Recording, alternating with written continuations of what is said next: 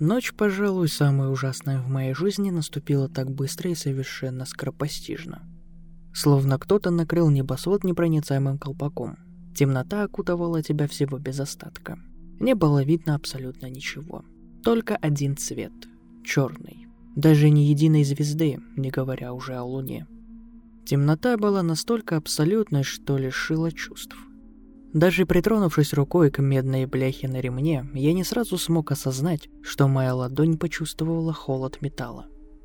С большим трудом, найдя на земле на ощупь хорошую толстую ветку, я соорудил факел. Пришлось потрудиться и над тем, чтобы высечь искры из огнева. Когда мне наконец это удалось и мой факел загорелся, стало понятно, что от него толку немного больше, чем от стаи светлячков. Темнота словно съедала свет, излучаемый огнем. В итоге радиус моего обзора был едва ли больше длины моего указательного пальца. Лес, в котором я сейчас находился, никогда не пользовался дурной славой. На моей памяти ни разу не случалось, чтобы человек в нем заблудился или был убит хищным зверем. Грибов и ягод здесь всегда было полным-полно. Плодородная почва, видимо. Помню, мальчишка я мог спокойно в одиночку зайти вглубь леса и без особых проблем вернуться и страха абсолютно никакого не было. Даже вечером, когда нужно было возвращаться от моего друга, живущего по ту сторону леса, это было так обыденно, будто я просто переходил из одной комнаты в другую. Сейчас мне 25 лет, и меня лес тем более не пугал. Поэтому, когда мой несносный старший брат буквально вытолкал меня за порог дома и сказал без дров не возвращаться, я упирался лишь потому, что хотел спать. Да и если по-хорошему, Алан должен был идти, сам же все топливо извел, алкаш сумасшедший. Напился до чертиков, печку натопил так, что в воду и то, наверное, температура меньше, а ему все равно холодно. Но я долго припираться не стал, он же на пьяную голову может и врезать за непослушание. Кулачище у него будь здоров, с два моих будут. В общем, решил я не испытывать судьбу. Лучше полчаса в лесу провести, чем месяц в постели с разбитой головой. Когда только входил в лес, было довольно светло.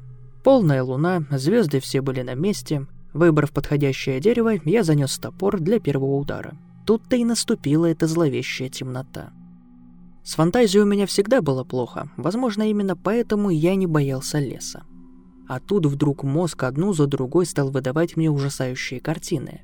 Злые, голодные волки, смерть с косой, какие-то невообразимые чудовища. Успокоить себя мыслью, что всего этого попросту не может быть, удалось не сразу – когда мне удалось совладать со своими видениями, осталась всего одна мысль – нужно возвращаться домой. Алан наверняка уже спит без задних ног, так что вряд ли он что-то со мной сделает. Но проблема была в том, что я не знал, в какую сторону мне нужно идти. Не было видно абсолютно никаких ориентиров. Без лишнего хвастовства могу сказать, что знаю чуть ли не каждое дерево в этом лесу. Мне хватило бы беглого взгляда, чтобы понять, где конкретно нахожусь и найти выход. Но сейчас я был беспомощен. Факел мне пришлось потушить, потому что толку от него ноль. Зато на огонек может действительно прибежать какой-нибудь хищник. Итак, я снова оказался окутан тьмой. У меня создалось впечатление, что нахожусь в гробу. Темнота угнетала и давила. Дышать с каждой секундой становилось все труднее, как будто с каждым вздохом кислорода становилось все меньше. И тут вдруг справа от себя я услышал шорох. По спине одна за другой пробежали волны мурашек. Я инстинктивно повернулся в сторону источника звука, хотя и понимал, что ничего не увижу. Теперь шорох раздался слева. Я снова обернулся и выставил руки вперед. Лучше встретиться с опасностью лицом к лицу, чем получить неожиданный удар в спину. А что, если здесь еще один человек, заплутавший так же, как и я, и пытавшийся найти дорогу домой? Хотелось подать голос, спросить, есть ли здесь кто-нибудь. Но я остановил себя. Нужно вести себя тихо. Очень тихо. Скорее всего, никакого человека здесь нет. Кому бы в здравом уме понадобилось идти ночью в лес? Если бы не мой братец, я бы тоже не плутал здесь. Спокойно спал в своей кровати и видел сны. А подай бы я голос, на него могли бы прийти... Ох, лучше об этом не думать. Шорох повторился, на сей раз совсем близко, прямо у моих ног. Я медленно стал отходить назад, стараясь ступать как можно тише. Одну руку я вытянул назад, чтобы случайно не врезаться в дерево. Меньше всего сейчас хотелось наступить на какую-нибудь сухую ветку, потому что тогда мое местоположение было бы раскрыто. Неожиданно ко мне пришло осознание того факта, что зверям не обязательно меня видеть. Им достаточно всего лишь учуять. Если бы рядом были какие-нибудь хищники, они бы давно бы на меня напали. Несколько секунд я почувствовал себя в безопасности, но тут же подумал, а что если у животных, как и у меня, все чувства из-за темноты притупились? Дышать стало совсем тяжело, да и в ноздри вдруг внезапно ударил резкий запах гнили. Вскоре выносить его стало невозможным, и мне пришлось прикрыть нос рукавом.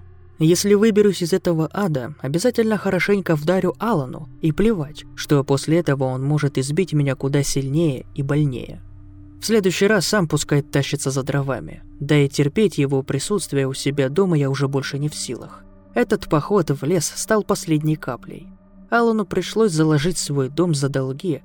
Проигрался в карты, после чего пришел ко мне и слезно просил приютить меня до поры до времени. Я сжалился, брат все же. Но как только он у меня поселился, стал пить по-черному и, похоже, съезжать уже не намеревался никогда.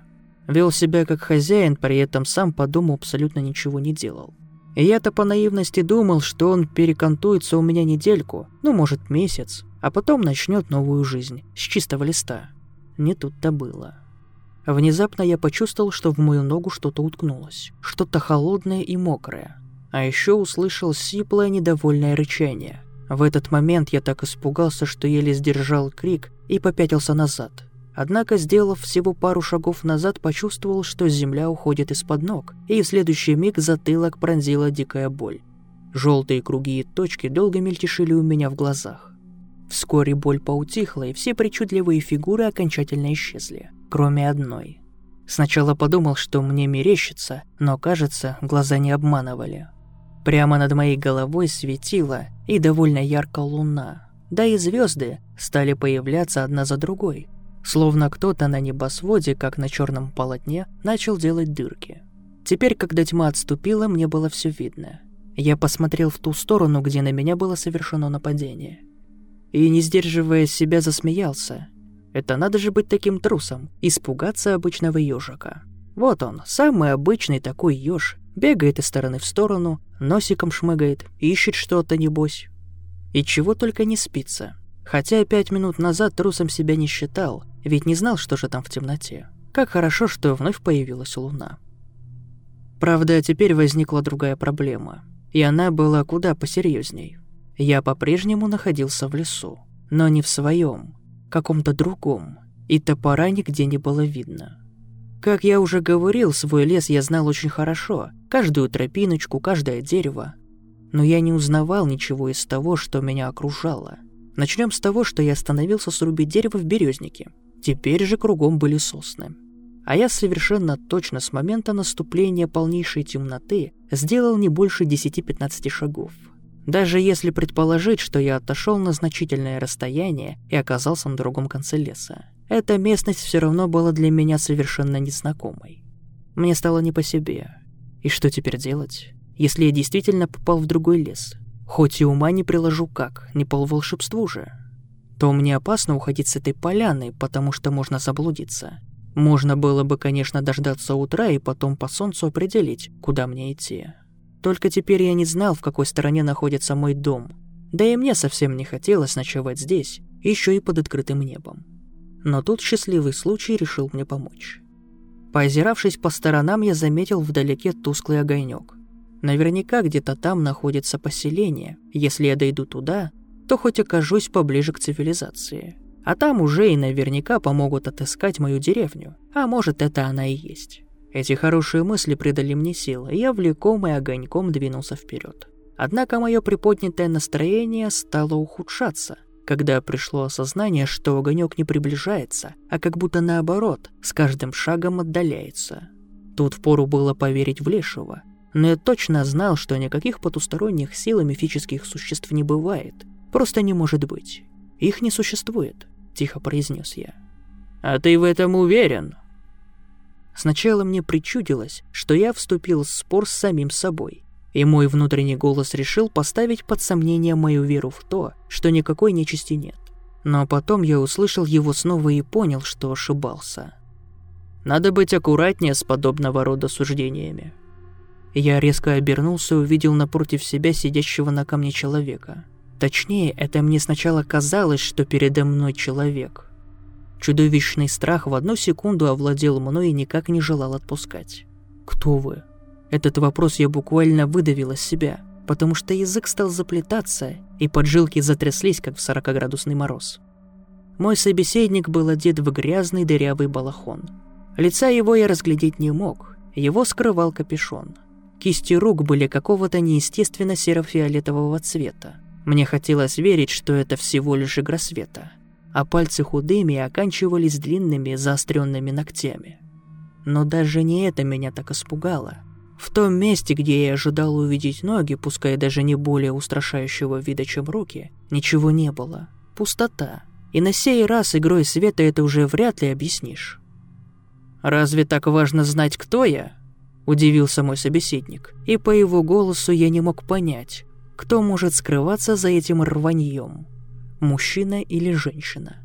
Существо встало с камня, и глаза подтвердили мне, что минуту назад они мне не лгали. Ног действительно не было видно.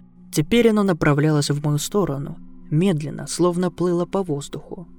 Я попятился, ежесекундно бросая взгляд позади себя, чтобы ни на что не напороться – но и в то же время зорко следил за действиями существа.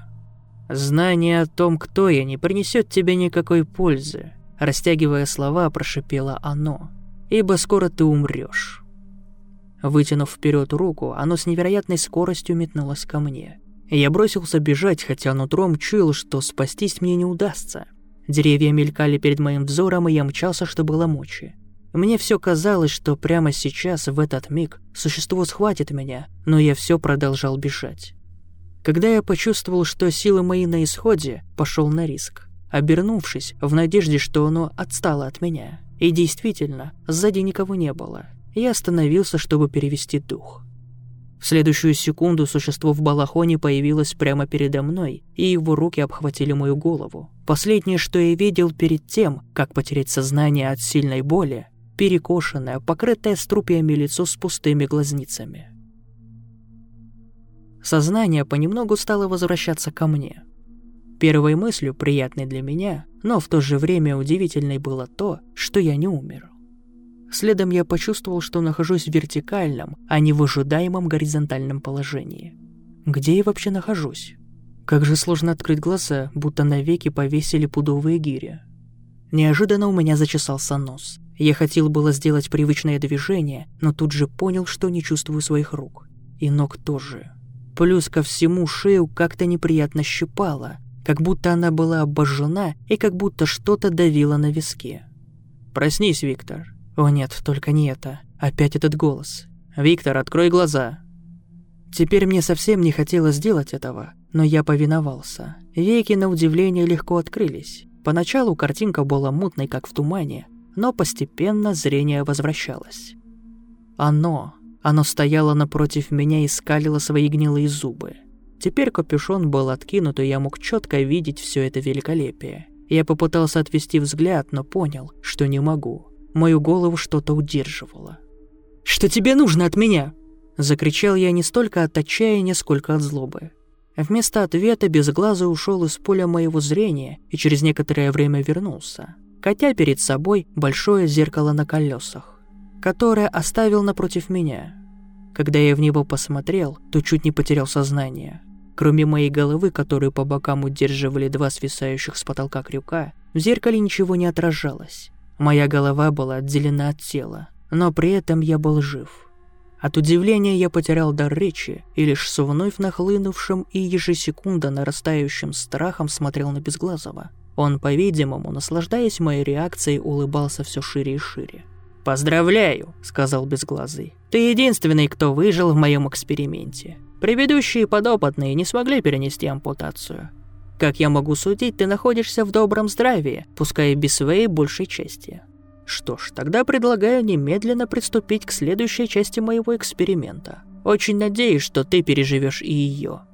Безглазый показал настоящую в дальнем углу комнаты клетку, и в ней лежало обезглавленное тело. Когда я понял, кому оно принадлежит, я хотел заорать, что было мочи, но сил уже не было. Ошибки быть не могло. Потрепанные штаны телесного цвета с коричневой заплаткой на левом колене и массивный перстень на безымянном пальце левой руки. Тело моего брата. Ну что ж, приступим. «Виктор, вставай, срочно!»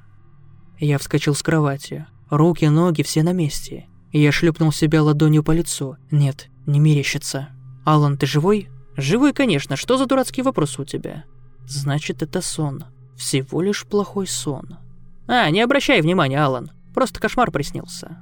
На радостях я даже обнял брата, и в тот момент мне даже не был противен запах перегара, которым насквозь пропиталась его куртка. «Виктор, ты чего это?» – недоуменно спросил Алан, освобождаясь от объятий. «Тут это... Дрова закончились. Сходи, а?» Я огляделся.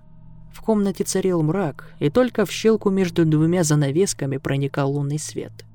«Сударь, ночь на дворе?» «Ну, Виктор, да иди ты к черту. Если так надо, иди сам, а я спать. И только попробуй разбудить меня без повода, рыло начищу». И Аллан, насупившись, ушел в свою комнату. А я... А я лег обратно в постель и долго еще улыбался. Наверняка мой братец такого не ожидал. Но одно я знаю точно. Ночью в лес я больше ни за что не пойду.